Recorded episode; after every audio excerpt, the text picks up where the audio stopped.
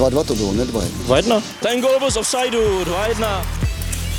Contagiri per Nedved, Nedved,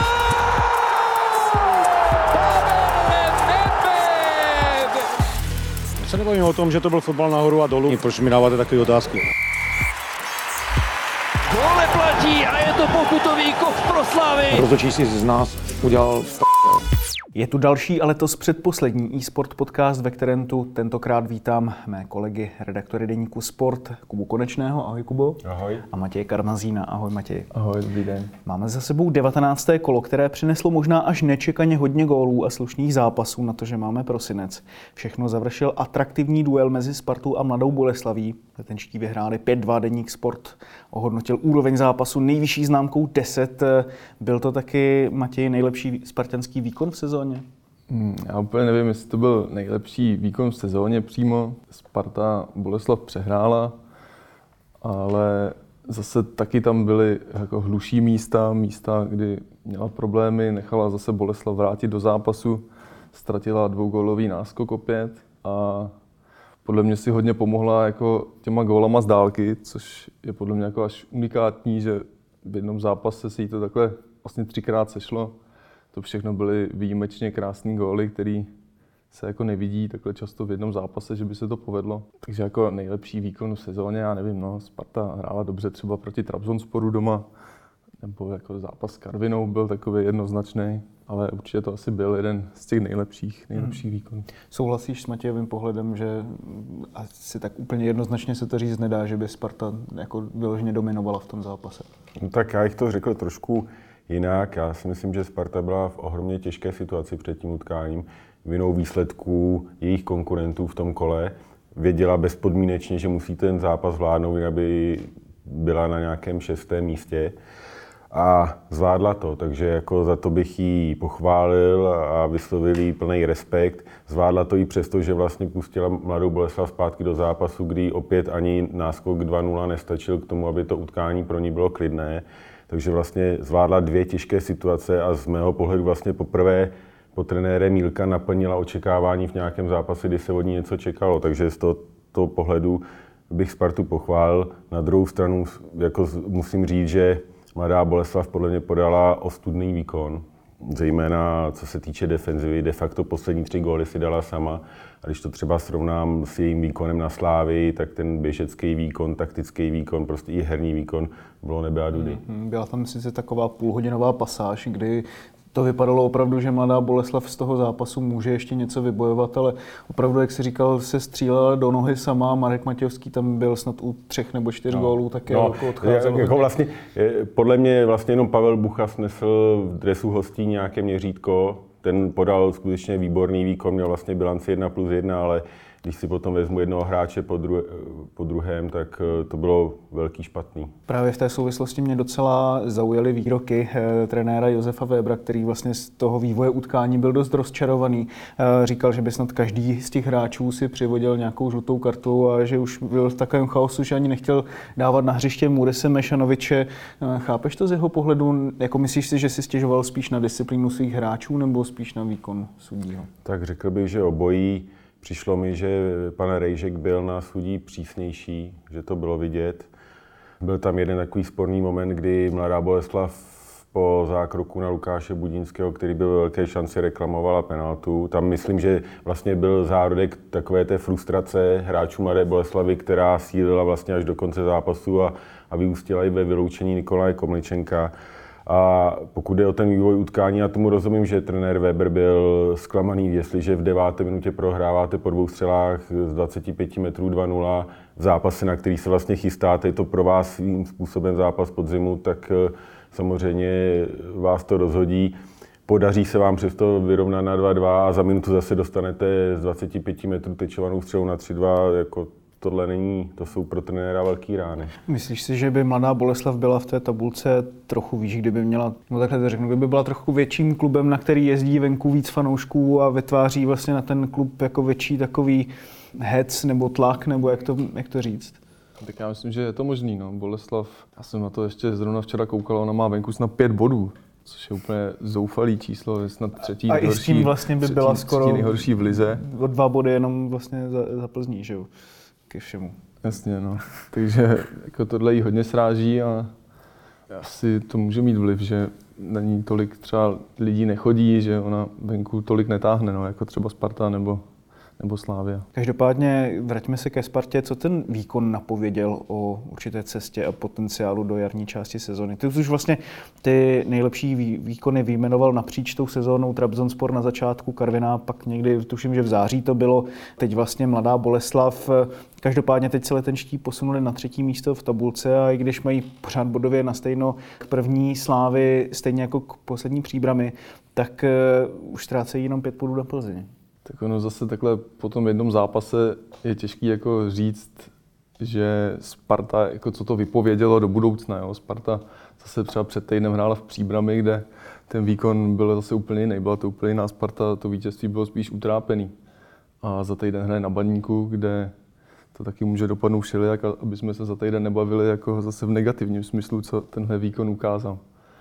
Ale jako obecně, tak myslím, že jako Slávě je jasná, ta je odskočená, to už asi není moc co řešit, ale Plzeň má teď jako dost svých problémů a to, to pořadí se ještě může nějakým způsobem přeskupovat. Sparta, sám trenér Jílek to včera říkal, že by měla mít za cíl druhé místo a jako proč by o něj nemohla, nemohla usilovat no, na jaře. Um, kdyby se měl vyloženě typnout, eh, kdo na konci sezony skončí druhý, bylo by to podle tebe Plzeň nebo Sparta? Pořád bych věřil Plzni, pořád bych věřil Plzni. Jak říkal Matěj, jako na základě tohle zápasu nám to ukázalo to, co vlastně o Spartě víme. Má vynikající individuality, ať už je to Kanga, ať je to Hašek, ať je to Tetech, Hložek samozřejmě. Má spoustu jakoby zajímavých hráčů, ale pořád to nedrží jakoby týmově, pořád z toho nevyzařuje nějaká jakoby kompaktnost, celistvost prostě i zápas, v kterým vede v devátý minutě 2-0, tak si ho schopná zkomplikovat. Vlastně, kdyby, mladá, kdyby třeba Komličenko proměnil ten svůj solový nájezd, tak mohla třeba i prohrávat teoreticky a třeba i to, ten zápas ztratit. Čili prostě je tam furt eh, velká vyváženost a myslím si, že eh, na hodnocení podzimu Sparty bude mít to utkání na baníku zásadní vliv. Sparta potřebuje určitě zvládnou, minima, což znamená minimálně neprohrát, protože kdy, v momentě, kdy prohraje, tak jí hrozí, že třeba spadne až na šestý, dokonce možná i teoreticky sedmý místo může spadnout, kdyby jako při souře všech jako jiných výsledků a, a to by samozřejmě bylo jako špatný. Mm. Každopádně ty to už nakousl výborný výkon v tom zápase, podal Galor Kanga, který si připsal gól, de facto vlastně potom ještě asistenci k vlastnímu gólu Michala Hubínka. Kanga stál taky za celou řadou dalších pěkných akcí. Matěj, spojil bys to jeho představení tak trochu s tím, že se momentálně řeší jeho další angažmá? Já nevím, jestli to úplně dávat do souvislosti. Mně přijde, že Kanga jako opakovaně ukazuje, že je nějakým způsobem rozdílový hráč, výjimečný Někdy to ukáže víc, někdy míň, ale jako těch povedených zápasů měl jenom teď během podzimu spousta. Včera to zase bylo vidět, prostě on řídil hru Sparty, byl, vycházely mu věci, kromě těch gólových, tam měl super přihrávku na Adama Hloška třeba, co mě takhle napadá do šance. Boleslav s ním měla problémy, ale jako úplně bych to nespojoval s tím, že by se jako nějak chtěl ukázat víc, protože se řeší jeho budoucnost. Já myslím, že on celý podzim ukazuje, že je nadstandardní hráč. Hmm.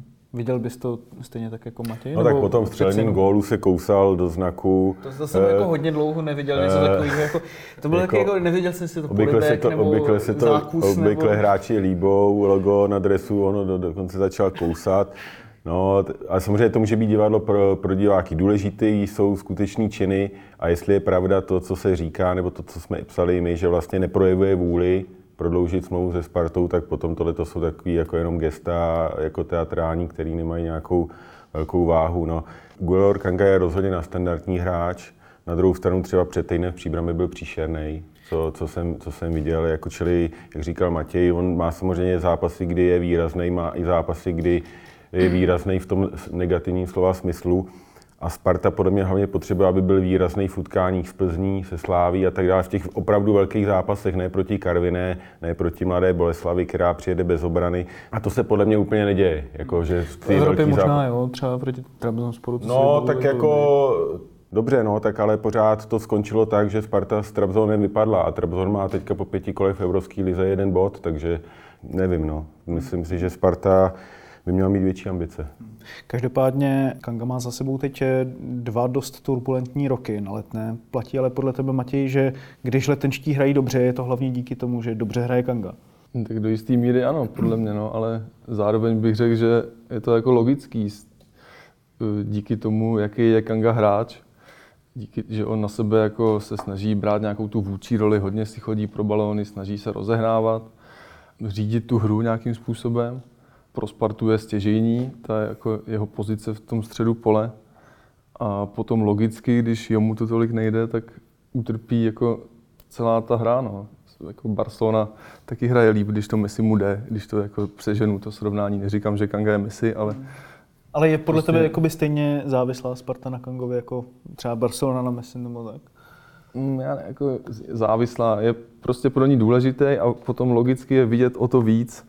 Když mu to jde, tak je to víc vidět a naopak, když se mu tolik nedaří, tak Sparta kvůli tomu ztrácí, no, ale No platí to, jako řekl bych, že mezi Me- Messi a Kangou, když samozřejmě bereme v potaz ten rozdíl těch měřítek, to je jasný, ale jako myslím si, že rozdíl je v tom, že právě když se třeba Barceloně nedaří, tak Messi ten zápas rozhodne vlastně sám o sobě, což si myslím, že se v Kangově případě neděje. V momentě, kdy Sparta nehraje dobře, tak on to, to sám jakoby nestrhne a prostě ne, nevytáhne ten tým z brindy, většinou spíš se s tím špatným výkonem sveze. Každopádně eh, ta určitá jako spartenská nevyváženost, eh, jak by se podle tebe třeba dalo napravit? Eh, Plodí i, řekněme, hra celého týmu, že třeba není dostatečně kompaktní, nebo třeba složení záložní trojice, nebo stopeři.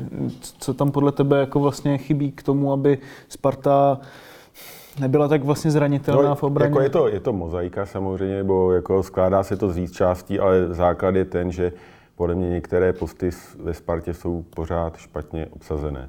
Tam, tam bych začal.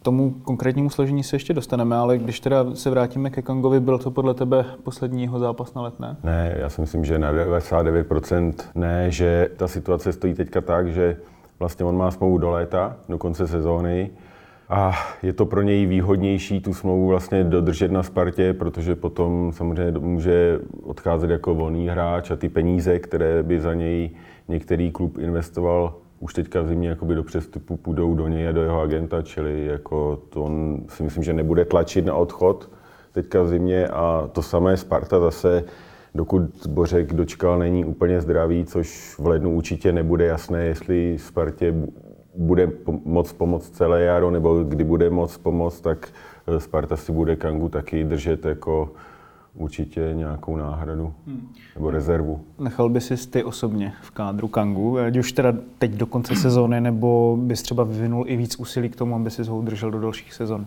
to je složitý. No. Tak Kanga je samozřejmě svérázný. Jako fotbalově o tom se asi nemusíme bavit. Zároveň asi všichni vidíme, že má svoje takové momenty jako nesmyslný, je s ním asi těžký.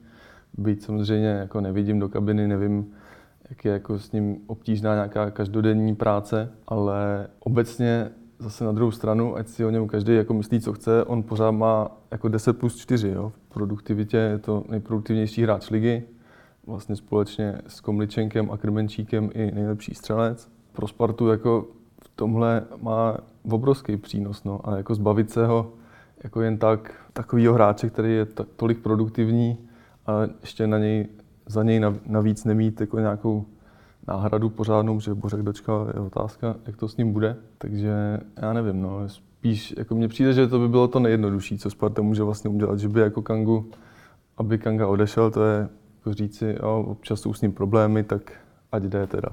Spíš by se měl snažit asi jako z něj vymáčknout co nejvíc, nějakým způsobem s ním pracovat. A jako asi já bych třeba chtěl, aby ve Spartě zůstal, že obecně mě baví, jako, jak hraje i s těma, ať už fotbalově, nebo i těma občasnýma úletama, tak jako je to zábava s ním občas, ale zároveň samozřejmě taky, jak už říkal Kuba, musí tady chtít, nebo musel by tady chtít zůstat on, že jo? pokud on už se vidí třeba někde jinde od léta, tak to pak nemá smysl, aby, aby Sparta vůbec nějak vyvíjela nějakou aktivitu. Kde by se podle tebe ho mohl vidět? Podle mě je takový jako rebus, že je vůbec si hro- jako nedovedu to je představit, jestli by šel na západ. Je na hrozně, hrozně těžký. Určitě může být takový hráč zajímavý pro týmy v Perském zálivu, kde je hodně peněz.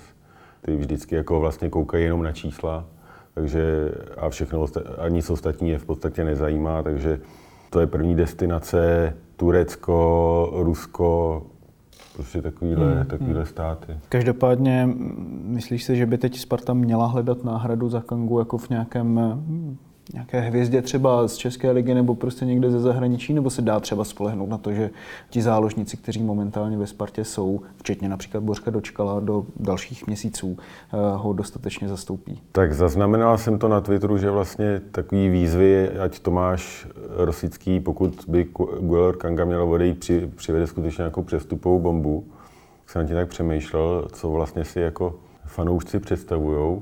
Čas tančů. Představ, protože, protože, protože skutečně to je hráč, jako aby to byla bomba po všech stránkách, čili aby to byl hráč, který je produktivní jako Kanga a zároveň mnohem třeba disciplinovanější a vyváženější, tak to je hráč třeba za 10 milionů eur, jako už v dnešních, v dnešních podmínkách a jako to je skutečně hodně těžký, hodně těžký voříšek pro Tomáše. Uvidíme, no, jako já si myslím, že Sparta momentálně má k dispozici Krejčího, Trávníka a Haška, což jsou z mého pohledu tři velmi perspektivní hráči, zajímaví hráči. A jako myslím si, že by měli šan, dostat šanci hrát spolu několik zápasů a viděl by se, jestli vůbec Sparta potřebuje někoho, jako je náhrada za Kangu. Třeba, třeba by začala hrát ještě mnohem lépe, mnohem zajímavý a hlavně by byla třeba i vyváženější. To je to, o čem se furt jakoby bavíme. Mohl to by to být další krok k té vyváženosti. Každopádně už jsou to nějaké dva, tři roky od té internacionalizace, kterou si neprošla jenom Sparta, ale taky Slávě. Těch opravdu tref do černého eh, je tady, říkám, úplně minimum, ale není jich asi tolik, jak, jak si oba kluby představovali. Myslíte si, že to obecně znamená, že vlastně teď už se ty top tři české kluby, řekněme, budou vlastně vydávat primárně tou českou cestou, spíš než tou zahraniční. No, to Plzeň určitě. Ta, já myslím, že ta nikdy nepůjde cestou nějakého masivního posilování ze zahraničí. Oni prostě, ten klub tak není nastavený a vždycky se budou dívat hlavně na Slovensko nebo prostě do zemí, které jsou nám nějak jazykově nebo kulturně blízké. A, ale u Sparty a u Slávě bych řekl, že to bude kus od kusu. No. Budou hledat, nebo také podle mě by to mělo být, takže hledají, řeknou si třeba hledáme levýho beka, tak nejdřív by se měli kouknout v České lize, v České lize není, potom na Slovensko, tam třeba taky není a v tom případě jdou třeba na nějaký vzdálenější zahraniční trh, jako, ale v tyhle kluby určitě neopustí cestu zahraničních hráčů. Specifickým příkladem kromě Guelora Kangy je taky Benjamin Tetech, který najednou vlastně dostal prostor po tom, co se Libor Kozák konečně rozstřílel na hrotu a připsal si sedm gólů v šesti zápasech. Je tohle taky určitá, řekněme, spartianská strategie, jak předstrčit tohoto talentovaného, ale taky trochu problémového útočníka jako do výlohy pro ostatní kluby na přestupovém trhu? Hmm, tak já nevím, jestli je to úplně jako nějaká strategie. Ono, podle mě Benjamin Tetech prokazatelně jako v některých zápasech se pro hru Sparty hodí výrazně víc než Libor Kozák. A třeba jako to bylo včera proti Boleslavi, který se dalo očekávat, že úplně nepřijede na letnou, jako jenom nějak bránit, že se bude snažit nějakým způsobem hrát fotbal. A potom jako rychlejší hráč, jako je Benjamin Tetech, se může Spartě hodit víc, no, takže podle mě to úplně nemusí být nějaká takováhle taktika. On Tetech už má, myslím, na kontě pět gólů na to, že vlastně většinou jako sbíral to tak po deseti minutovkách 20-25, hodně často jenom nastupoval v závěru zápasu, tak to jako není úplně špatná statistika. A sám jsem teď zvědavý, no, jak, to s ním, jak to s ním zimě bude. Je to vlastně v tom spartianském útoku hodně podobný jako třeba v tom středu zálohy, podle mě, že Sparta tam taky má relativně jako hodně hráčů, kromě Kozáka s Tetehem a Julišem, ještě vlastně Václava Drchala, Matěje Půlkraba Václava Kadlece, ale tam zase potom je otázka, jak oni na tom všichni budou zdravotně a jestli Sparta s nimi bude moc počítat. No, takže. Je to něco, na co si trochu u TTH stěžoval i Martin Hašek během jeho působení v Bohemians, že mu chybí taková větší pracovitost, loni to s ním Sparta řešila, mm. letos vlastně taky. Mm. Myslíš si, že to je, do něho ještě jde nějak jako vtlouct? To já jako nevím, no, úplně já, nevím, já nevím, já nevím, jako je to zvláštní, že tu ten problém s tou tréninkovou morálkou má jakoby dlouhodobě. Na druhou stranu, jako zkoušet se to může, možná i musí, protože podle mě je, je to skutečně velmi zajímavý fotbalista nejmenovaný trenér prohlásil, že pokud Sparta dává přednost Kozákovi před Tetehem, tak dělá ekonomickou i sportovní chybu a já s tím jako naprosto souhlasím. Ale nemyslím si, že by Tetek teďka nastupoval kvůli tomu, že by ho Sparta chtěla prodat, tak to určitě není. To prostě trenér Rílek podle mě konečně dospěl k názoru, že Tetech je lepší útočník než Kozák a začal stavit prostě toho lepšího. Když se podíváme na druhý konec hřiště, tak dlouho Sparta hledala eh, stoperskou dvojici, navíc má na tomto postu hned šest dalších hráčů a to ještě bez Úroše Radakoviče na hostování. Až se vedle Davida Lišky nakonec postavil George Manžek. Eh, tentokrát ovšem zase stál za gólem Mladé Boleslavy i za tutovkou Nikolaje Komlečenka. Takže jsou podle tebe, Matěj, letenští zase v bodě nula, nebo je v jeho nasazení na tomto postu přece jenom vidíš nějaký další potenciál? Já bych tohle asi vzal trochu ze široka. Já bych v nasazení George Manžeka neviděl potenciál jako na kterýmkoliv postu. Po tom všem, co vlastně ve Spartě prožil, po tom, co jí jako žaloval u FIFA, sám chtěl rozvázat smlouvu v létě, potom dával na Instagram k fotce nějaký popisek, že už se těší na angažmá v Haifě příští to je podle mě, pro mě jako je nepochopitelný, že se vůbec vrátil jako zpátky do kádru, že, že jako nadále hraje. Nevím, jestli by na něm Sparta měla nějak stavět do budoucna, to už o tom se ještě asi budeme bavit, že vlastně i podle toho, co jsme teď psali v denníku Sport v minulém týdnu, že Sparta s ním jako možná i počítá od příští sezóny, že je ve hře, že by s ním prodloužila smlouvu. Což mi přijde úplně jako absurdní, ne, nerozumím tomu. Každopádně už jsme viděli jako řadu klubů, které dokázali nějakým způsobem jako najít cestu s tím nějakým problémovým hráčem zase zpátky. Myslíš? Jo, ale tohle je skutečně bizár, pokud Tomáš Rosický jako nastoupí do Sparty s tím, že chce ve Spartě jenom hráče, kteří jsou Spartěni a kteří chtějí v tom klubu jako být a za půl roku přijde hráč, který klub žaluje u FIFA jako pro nějakou diskriminaci a chce si prostě domoci rozvázání, rozmázání smlouvy, tak je to jako pro mě go jako a za měsíc, ani ne za měsíc potom byl, byl v základní sestavě, takže je vidět, že Tomáš má pro Manžeka nějakou slabost. To jako, on už ho měl jako, jako spoluhráče rád a pořád hledá cesty nějak, jak, jak mně přijde, jako v té Spartě udržet a využít, protože v něm vidí třeba nějaký potenciál, což jako vůbec nespochybnuju, ale ale je to, je to, je to zvláštní. Hmm. Je to možná tím zvláštnější, že Sparta relativně jako s velkou pompou přiváděla na hostování Davida Hanska z Fiorentíny. Ten sám vlastně se během reprezentační přestávky pro slovenská média vyjádřil, vyjádřil s tím, že je to pro něho trošku nepochopitelné, proč vlastně nedostává ve Spartě větší prostor Souhlasíš jako s ním v tomhle tom? No je to jako z mého pohledu je to Nebo by se Spartě neměli na tiskové konferenci postavit jako další, olomoučký hráč? Další přestupový, další přestupový úlet Sparty, jo, protože přece jenom je to slovenský reprezentant, který vlastně bojuje o euro a přišel jsem určitě s tím, že bude hrát.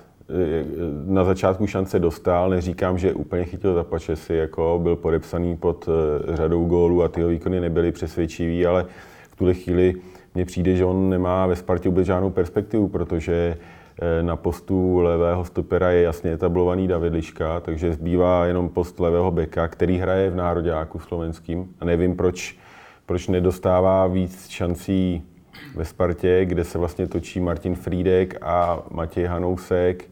A neříkám, že to z jejich strany nějaký špatný, ale není to ani nějaká super, super bomba, že bych si řekl, že to je prostě post, který má Sparta vyřešený úplně dokonalým způsobem. A když to jako dořeknu, tak vlastně s Grajciarem jsou to dva hráči půjčený z Fiorentiny, který sem přišli s tím, že budou hrát a ani jeden nehraje. Jako i vzhledem k té Fiorentině, jako nevím, asi, asi už příště na Spartu žádného hráče půjčovat nebudou. No. Když se ještě vrátíme právě k tomu, co jsme trochu nakousli na začátku a to, že Sparta po tom zápase proti Baníku může být třeba klidně o dva body za Plzní, ale taky třeba šestá nebo sedmá. Já to trochu vezmu jako z jiné stránky. O čem to podle tebe svědčí, Matěj, že ta širší česká špička je teď natolik kvalitní, že prostě tam není jako jeden nějaký dominantní tým, až teda samozřejmě na, na slávy, anebo je tu e, prostě málo té kvality? Hmm, tak já myslím, že to je jedno s druhým. No. Oni hlavně týmy doplácí všechny vlastně kromě Slávě na nevyrovnaný výkony, nedaří se jim hlavně venku, prostě nikomu. Jo. V podstatě nikdo nedokáže venku nějak stabilně, stabilně vyhrávat, kromě té Slávě, která tam ztratila jenom za ty tři svoje remízy a jinak jako je odskočená v tabulce. Jako ta výhoda domácího prostředí jako by mi přijde, že v letošní sezóně je jakoby nějaká silnější taková, že opravdu ty týmy tam i ty papírově slabší dokážou porazit ty papírově silnější, že si na ně věří. Eh, Když se podíváme na tu tabulku venku, tak tam je první Slávě a druhá je Plzeň, která má 13 bodů jo, z venkovních zápasů, což je 9 nebo 10 zápasů. z devíti snad, no, což není pořád ani jako 50% úspěšnost. No. Sparta má 12 bodů snad venku, Boleslav, jak už jsem říkal, 5 jo, dokonce. A Baník taky je nevyrovnaný, prostě kam přijede, tak je to vždycky otázka, jestli zrovna zahraje, nebo jestli spíš prohraje prostě na půdě předposledního týmu. Nevím, no, je to, je to zvláštní, že Pro tebe kvalita, nekvalita? No spíš to, bohužel to druhý, no. Prostě je vidět, že tady je jeden tým, který si hraje vlastní soutěž a potom zbytek pelotonu je vlastně takový jednokej mezi slepými, no. Argumentoval bych to na tým Mladý Boleslavy, jo. Prostě včera podle mě nepodala výkon jako adekvátní tomu, že uchazeč o třetí místo, teoreticky třeba ještě o druhý, který by znamenalo kvalifikaci ligy mistrů. Já bych teda rozhodně nechtěl, aby Česko v lize mistrů reprezentovala Mladá Boleslav, pokud se chce prezentovat takovými výkony. Když už jsme nakousli Plzeň, eh, ta prohrála taky druhý zápas v sezóně se Slováckem v Uherském hradišti, prohrála 1-2. Překvapila tě ta porážka, Matěj? No, úplně asi nepřekvapila, tak Plzeň má teď venku problémy poslední jako dva měsíce v podstatě. A zrovna na Slovácku to jako je extrémně těžký zápas, i v souvislosti s tím, o čem jsme mluvili. Slovácko podává dobrý výkony, kor doma. A na Plzeň si očividně věřilo, už i díky té zkušenosti z nějakého toho čtvrtého, pátého kola.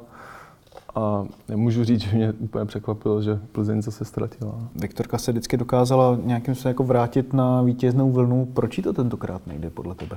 No, těch důvodů je, je víc. Ono totiž podle mě herně nejde ani doma, ale tam to aspoň zvládá výsledkově, ale venku už je to prostě fakt slaboučký. Ona vlastně mohla prohrát ve Zlíně, když, když šel Wagner sám těsně před koncem, mohla prohrát v Karviné, když šel Vukadinovič těsně sám na brankáře před koncem. A logicky Slovácko je výš než tady ty dva týmy, takže tu v Slovácku už to vyšlo, takže z tohohle pohledu skutečně pro mě není žádným překvapením, že Plzeň na Slovácku prohrála. Je vidět, eh, jako na mě to působí takový trošku jako vztah trenér, hra, mužstvo, že už je to takový vyhořelý palivo s obou stran, no, chybí mi tam nějaká energie, zápal, je to takový strašně šablonovitý ten herní projev, snadno čitelný, soupeři se na to dobře připravují na ten styl, vlastně, jakým Plzeň hraje. Plzeň, třeba když to srovnám ze Sláví, tak Plzeň podle mě hraje na jako hrozně malý riziko. To už prostě se dostává do útočné fáze v, ma, v malém počtu, v malým počtu hráčů. Vlastně má má, nemá nic, nic, čím by mohla soupeře jakoby zaskočit. No. Což mě překvapuje tím spíš, že když si vybavíme Plzeň ze začátku vlastně působení Pavla Vrby, tak vždycky to doplnění ve vápně při standardkách, při tom nátlaku, kdy tlačila se za výsledkem, tak to doplnění tam bylo obrovské. Co se teda změnilo? Já nevím, já, já mě to trklo do očí, když jsem byl v Liberci na Slávě a tam došlo k několikrát situaci, kdy vlastně Slávia držela balón a jejím posledním hráčem byl třeba Ševčík nebo Traoré, jako střední záložník vlastně a, a ještě byl relativně hluboko na útočné polovině a vlastně měl celou tu hru před sebou a ještě se třeba pustil třeba i do kličky nebo tak, jako tam to riziko bylo úplně maximální a tohle mě úplně úplně jakoby chybí, trošku větší odvaha, je to takový strašně konzervativní, vlastně to čekání na to, dostaňme míč nějak na Krmenčíka, který dá gól, což jako tady bych vyzvěl, že skutečně Michal Krmenčík je neuvěřitelně spolehlivý a vlastně drží Plzeň na podzim těmi svými góly, protože třeba ten gól na Slovácku byl podle mě z ničeho a v Lize by ho dal jenom Krmenčík, jako z té, z té, v té pozici a z té situace. Teď se spekuluje o tom, jestli by Michal Krmenčík třeba mohl zamířit do Slávě.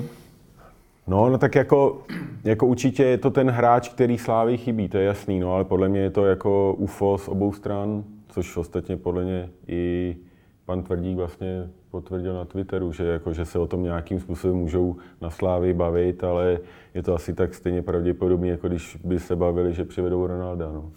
A pan Tvrdík popíral třeba i příchod Nika Stanča, jenom na jaře, no, takže Tam jako kdo ví, jak by to bylo. Každopádně eh, tak je pozoruhodné to, promiň, že jsem tě nenechal, nenechal Ne, ne, domluvit, ale ta eh, otázka mě tak jako eh, lákala se zeptat.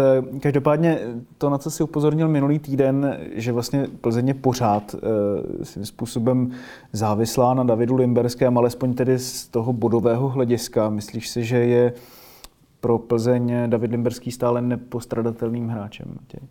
A myslím, že jako už by neměl být nepostradatelným hráčem. To je jedna věc, ale jestli jako pořád je... Já bych řekl, že třeba tohle je i trochu schoda okolností, že Plzeň jako zrovna ztratí, když, když David Limberský nehraje. On přece jenom jako z pozice levýho beka zas takový jako vliv přímo na tu hru jako nemá. A nevím, Souhlasím, no. souhlasím s Matěm, jako, jako všechny statistiky by se neměly přeceňovat. Jo? Vždycky by se to mělo vzít trošku s, nějak, s nějakým nadhledem, ale na druhou stranu zase jako si myslím, že David Limberský jakoby za A má hru, teda má vliv na hru Plzně hodně, protože přece jenom je fotbalovější než třeba Adam Hloušek, i když teďka místo něj nastupuje Jan Kovařík na postu levýho beka, tak určitě je fotbalovější. On hlavně a hlavně má takový to, co podle mě taky chybí Plzni a to je taková jakoby duše, srdce, trošku emoce. On prostě do toho dává emoce, je schopen spoluhráče seřad, vytvořit na ně i nějaký tlak, protože on prostě vyžaduje preciznost v každém řešení, každé fotbalové situace a když někdo skazí nějakou přihrávku, tak hnedka lomí rukama, vyvrací v oči sloup, protože on, jemu samotnému se to neděje. On ty fotbalové věci má v malíčku a, a to řemeslo vládá dokonale a myslím si, že jim chybí spíš jakoby mentálně než fotbalově. Je podle tebe, Matěj, rozumné, že se Viktorka zřejmě po sezóně rozloučí s těmi právě výraznými postavami kabiny i tedy hřiště, to znamená jak Davidem Limberským, tak eh, pravděpodobně i Romanem Hubníkem? Asi jo, tak já myslím, že už je na čase ta éra, nejúspěšnější éra té Plzně už jako je pryč, to už nějakým způsobem to mužstvo se proměnilo hodně už teď v létě, ale nějaký ten přerod by se podle mě měl dokonat postupně dál, no, měl by pokračovat. Roman Hubník i David Limberský už mají nějaký věk, je jim jako přes 35 asi oběma, pokud se nepletu. A myslím, že Plzeň by jako mohla výhledově nahradit Roman Hubník. Stejně už třeba zase tak, tak často nehrál na podzim, byl zraněný a Plzeň jako si dokázala poradit bez něj podle mě relativně, relativně slušně. Každopádně ta jejich eh, určitá jako prezence v té kabině je stále jako velmi asi důležitá, byť třeba Roman Hubník teď eh, trochu vyhořel vlastně proti Liberci, přivedl tam Jo, nějaký- jsou to určitě nespochybnitelní lídři. Na druhou stranu třeba to bude pro Plzeň zajímavý impuls, že tu odpovědnost na sebe převezmou jiní hráči, to klima v té kabině se třeba trošku změní, jako upraví. Tam je velký předpoklad, že tam nejpozději v létě přijdou mladí hráči jako Schulz, Bucha, mohl by se vrátit třeba Havel jako a třeba se jim bude dýchat líp, když tam právě tady ti kmeti nebo veteráni už prostě nebudou, kteří jako vlastně třeba na, na ně by třeba vytvářejí tlak, který by v- zpočátku by mohl být kontraproduktivní. Na přetřes se ale musí dostat i jméno Pavla Vrby. Jehož tým teď ztrácí na Slávii už 14 bodů a ty sám psal ve svém komentáři, že je nejspíš nevyhnutelné, že v zimě skončí. Proč si to vlastně myslíš, že už Pavel Vrba není schopen třeba Plzni toho dát víc? No, tak při vším respektu k němu, protože on skutečně, na to by se nemělo nikdy zapomínat, je skutečně strůjcem té zlaté plzeňské éry. Dokázal se vlastně úspěšně do Plzně vrátit, získat titul, znova jí dostat do ligy mistrů a tam znova úspěšně působit. Plzeň lepšího trenéra nikdy neměla a já si troufnu tvrdit, že třeba asi ani mít už nikdy nebude, protože po tom jeho prvním odchodu vlastně vyzkoušela několik jmén a jako nikdo tam nevydržel hodně dlouho. A když byla první možnost Pavla Verbu získat, tak mm, Adolf Šádek udělal maximum pro to, aby ho získal zpět. Takže jako z tohle pohledu je ten jeho přínos a odkaz v Plzni nespochybnitelný. Na druhou stranu tím, jak Plzeň dlouhodobě sleduju a vidím vlastně každý ten zápas, tak eh, to, co tam třeba bylo ještě před dvouma měsícema, že ty hráči to jakoby ten fotbal bavila, tak, tak teďka už mě to přijde taková splněná povinnost jako s obou stran a vlastně eh, takový čekání jako čekání na to, kdy to skončí, jakoby, jo. A moc nemám rád takový ty kliše, jako že tým potřebuje nový impuls a tak, a protože většinou se za to schovávají chyby někoho jiného a, jako je to, je to skutečně kliše, ale v tomhle případě mě, mě přijde, že v Plzni situace k té změně na lavice nazrála. K tomu, kdo by podle tebe třeba mohl nahradit eh, Pavla Vrbu, se dostaneme ještě za chvilku, ale když se právě dostanu k trenérovi, Matěj zaspal podle tebe Pavel Vrba už nějakým způsobem jako po té technicko-taktické stránce dobu, jak jsme vlastně teďka tady ukázali na tom eh, příkladu Slávě, nebo je to i tím, na co si Pavel Vrba často stěžuje, že prostě teď nemá tak dostatečně dobré hráče, jako měl třeba v těch minulých letech, takže prostě s nimi nemůžeme, nemůže pracovat eh, vlastně lépe. Tak já si úplně nemyslím, že by Pavel Vrba zaspal dobu. Já věřím tomu, že když třeba skončí v Plzni a začne potom někde za rok trénovat znova, že on tom zase může být jako velmi úspěšný ale spíš bych řekl, jak už mluvil o tom i Kuba, no, že působí to na mě, že ten jeho jako vztah s tou Plzní obecně se už tak nějak jako vyčerpal, že se, že se naplnil, že už je to takový, jak kdyby mu to jako občas bylo jedno, mi přijde, on jak, jako vystupuje, to chování jako v rozhovorech, občas na tiskových konferencích mi přijde, že už jako to není prostě ten Vrba, co to byl dřív, no. Vlastně Pavel Vrba to taky někdy říkal teď před dvěma týdny na tiskové konferenci, jako že mu schází Pavel Horvát a Vladimír Darida a Patrik Hrošovský a že jako nemá hráče, které měl, a, ale jako to je takový jako argument, nevím, no. Radek Špriňar to jako nějak, myslím, psal teď v nějakém textu v minulém týdnu, že on zároveň na začátku sezóny tvrdil, že má snad jako jeden z nejsilnějších kádrů, nebo vůbec nejsilnější kádr, co, co kdy v Plzni měl. Takže teď jako najednou po čtyřech měsících se tady odvolává na to, že nemá tak dobré hráče. No, já opravdu spíš myslím, že už jako nějakým způsobem se naplnil ten jeho prostě čas v Plzni a že už asi je opravdu čas pro změnu. No, byť Myslíš si tedy, že to je vlastně o tom jeho konkrétním vztahu s Plzní? Že třeba kdyby přišel do jiného českého klubu, takže by ho prostě dokázal pozvednout na jeho nějaký potenciál, který si o něm třeba myslí? Jo, tak jako určitě ho jako trenéra neodepisu a věřím, věřím mu, že bude, bude i nadále úspěšný a považuji pořád za nejlepšího českého trenéra poslední, poslední dekády. Z mého pohledu je to jako genius trenérský, vizionář a prostě jsem přesvědčený o tom, že tu svoji třídu ještě někde ukáže. Tady jde spíš o to, mně přijde, že já jsem byl z Plzní v létě na soustředění, takže jsem sledoval i jakoby tu její přípravu jako z velké blízkosti. Mně přijde, že pan Verba trošku podlehl takovému tomu dobrému dojmu z té přípravy, kde se dobře jevili Lukáš Kalvách, Adam Hloušek, Dominik Janošek i Ondřej Mihálik, jo? že tam vlastně vypadalo, že tam je takový fresh, že tam přijde takový fresh. Ne, že by všichni čtyři zapadli do základní sestavy, to určitě ne, ale vypadalo to, že Kalvách určitě, Hloušek by možná a ty, ty další dva, že jsou to takový eh, mladý štíky, který by to mohli rozčeřit během zápasu, během toho podzimu že tomu možná trošku podlehl. Potom dostal velkou dardu na Olympiakosu, kde prohráli 4-0, vypadli, vypadli z ligy mistrů. Ještě větší darda byla potom vyřazení z Evropské ligy. To prostě pro, pro Plzeň byl velký šok, protože v té odvětě bylo vidět, že na to soupeře na rozdíl od Olympiakosu výkonnostně, výkonnostně měli.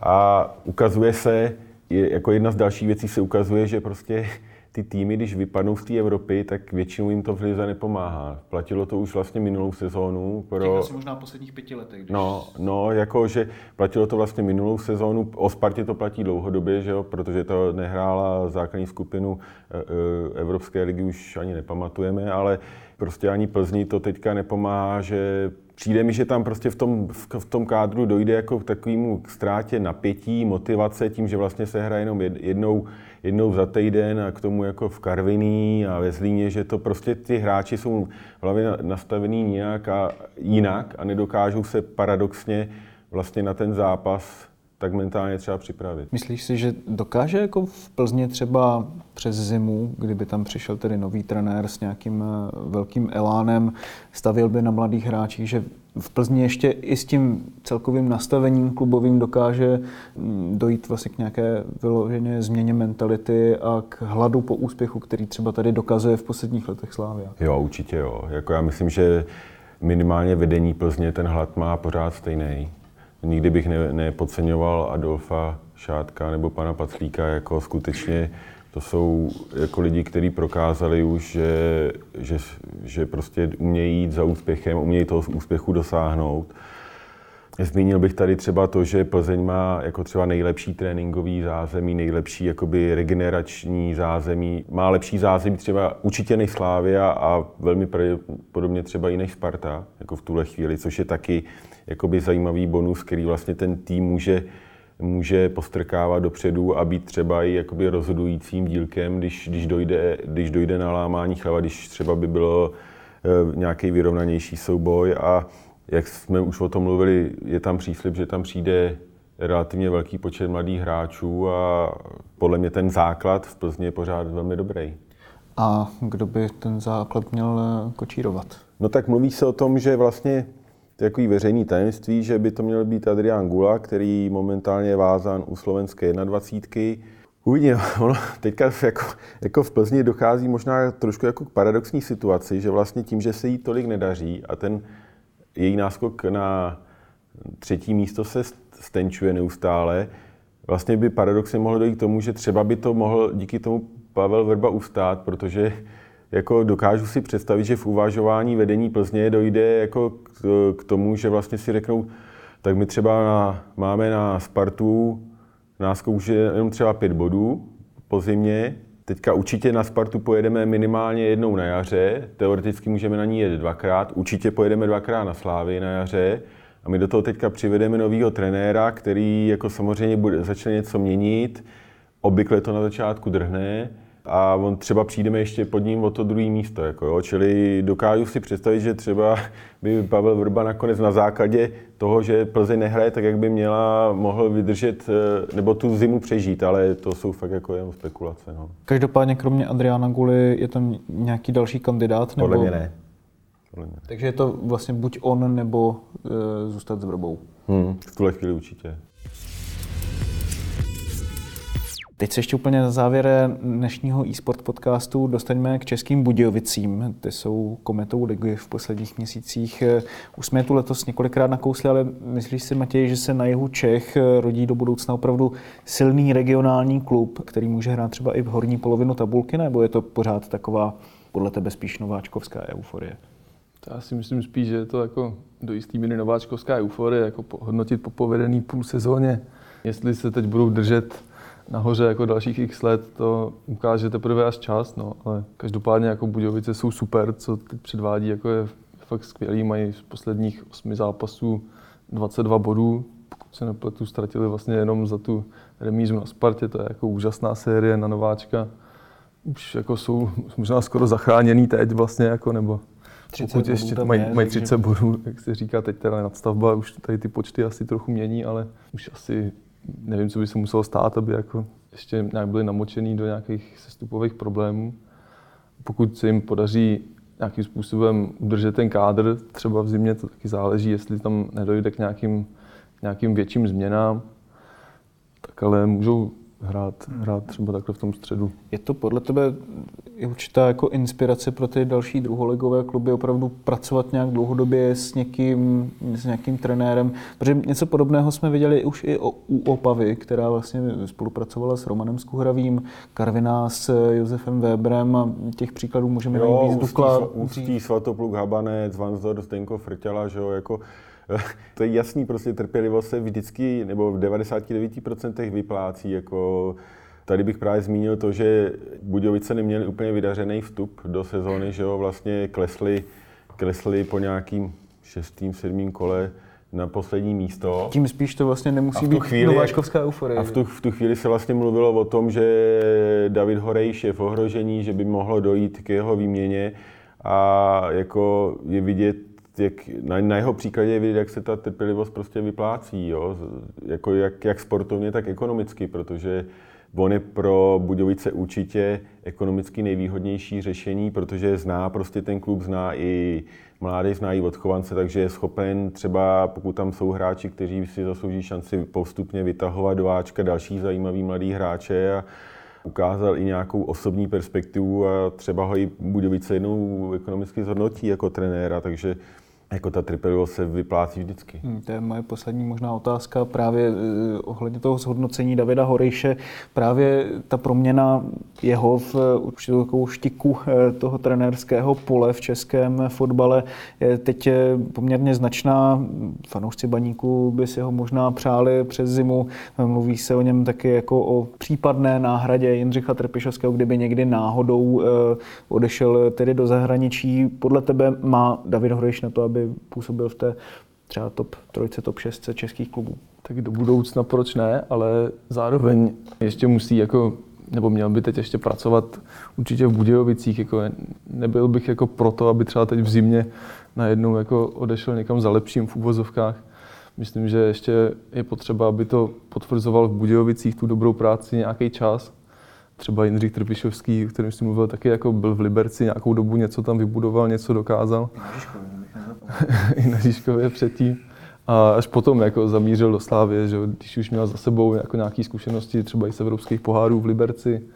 Teď tady to by byl ještě podle mě jako pro Davida Horejše velký skok, kdyby teď třeba už někam zamířil takhle, že by najednou měl hrát o titul nebo jako o poháry po vlastně půl roce první lize teprve. No. Ale do budoucna jako proč ne, určitě Budějovice pod ním předvádí dobrý, dobrý výkon. Ještě mě napadlo v té souvislosti právě například v Dukli, Karviné, Opavy vidíme, že v momentě, kdy ztratí takovou tu svoji nějakou původní koncepci, se kterou postupili do první ligy, tak najednou vlastně tak nějak tápají potom a vlastně tím absolutně jako primárním cílem je udržet se v první lize. Myslíš si, že to je vlastně jako řekněme, přínosné pro ty kluby, že vlastně tak nějak upustí od své cesty a stačí jim, když skončí 12., 13., 14., nebo je to pro ně vlastně nevyhnutelné, nebo by pro ně bylo lepší spadnout a začít tak nějak trochu znovu? Jo, tohle, na tohle já moc jako nevěřím, že, jako, že je dobrý spadnout, jo, to, je to vždycky rána a e, dostat se nahoru je hrozně těžký a já si spíš myslím, že jde o to, že ty kluby vesmě spojuje to, že vlastně ztratili trenéra, který tu dlouhodobou koncepci jakoby zosobňoval v tom klubu a potom z dlouhodobého hlediska se ukázalo, že byl vlastně úplný zlato pro, te, pro ten klub, jo? Že, a že ty jeho nástupci většinou mu nesahali ani pokotníky. Jo? Někdy prostě ty funkcionáři nevědí, co mají ve svém klubu, mně přijde, dojde tam třeba i k nějakým osobním sporům. Samozřejmě jako rozumím tomu, že když spolu lidi spolupracují už dlouho, takže může dojít nějaký ponoce, jo, že prostě, že si řeknou, hele, jak už půjdeme od sebe, mě to už třeba taky tady tolik nebaví, to je jasný. Ale jako měli by, tre, eh, měli by funkcionáři určitě jakoby důkladně zvažovat, eh, jako než se některého trenéra zbaví, protože potom to můžou jako v budoucnosti hořce litovat. Tak eh, s těmito slovy se s vámi i dnes v dnešním eSport podcastu rozloučíme a moc krát děkuji Kubovi Konečnému. Díky. A Matěj Karmazínovi Díky. za dnešní účast v eSport podcastu a vy posluchači nás dál najdete všude, kde odebíráte podcasty i na našem YouTubeovém kanálu Deníku Sport, stejně jako na naší stránce eSport.cz lomeno podcasty. Mějte se pěkně. 2-2 to bylo, ne 2-1. 2-1. Ten gol byl z offsideu, 2-1. Con il Contagiri per Nedved, Nedved, Nedved! Se nebavím o tom, že to byl fotbal nahoru a dolů. Proč mi dáváte takové otázky?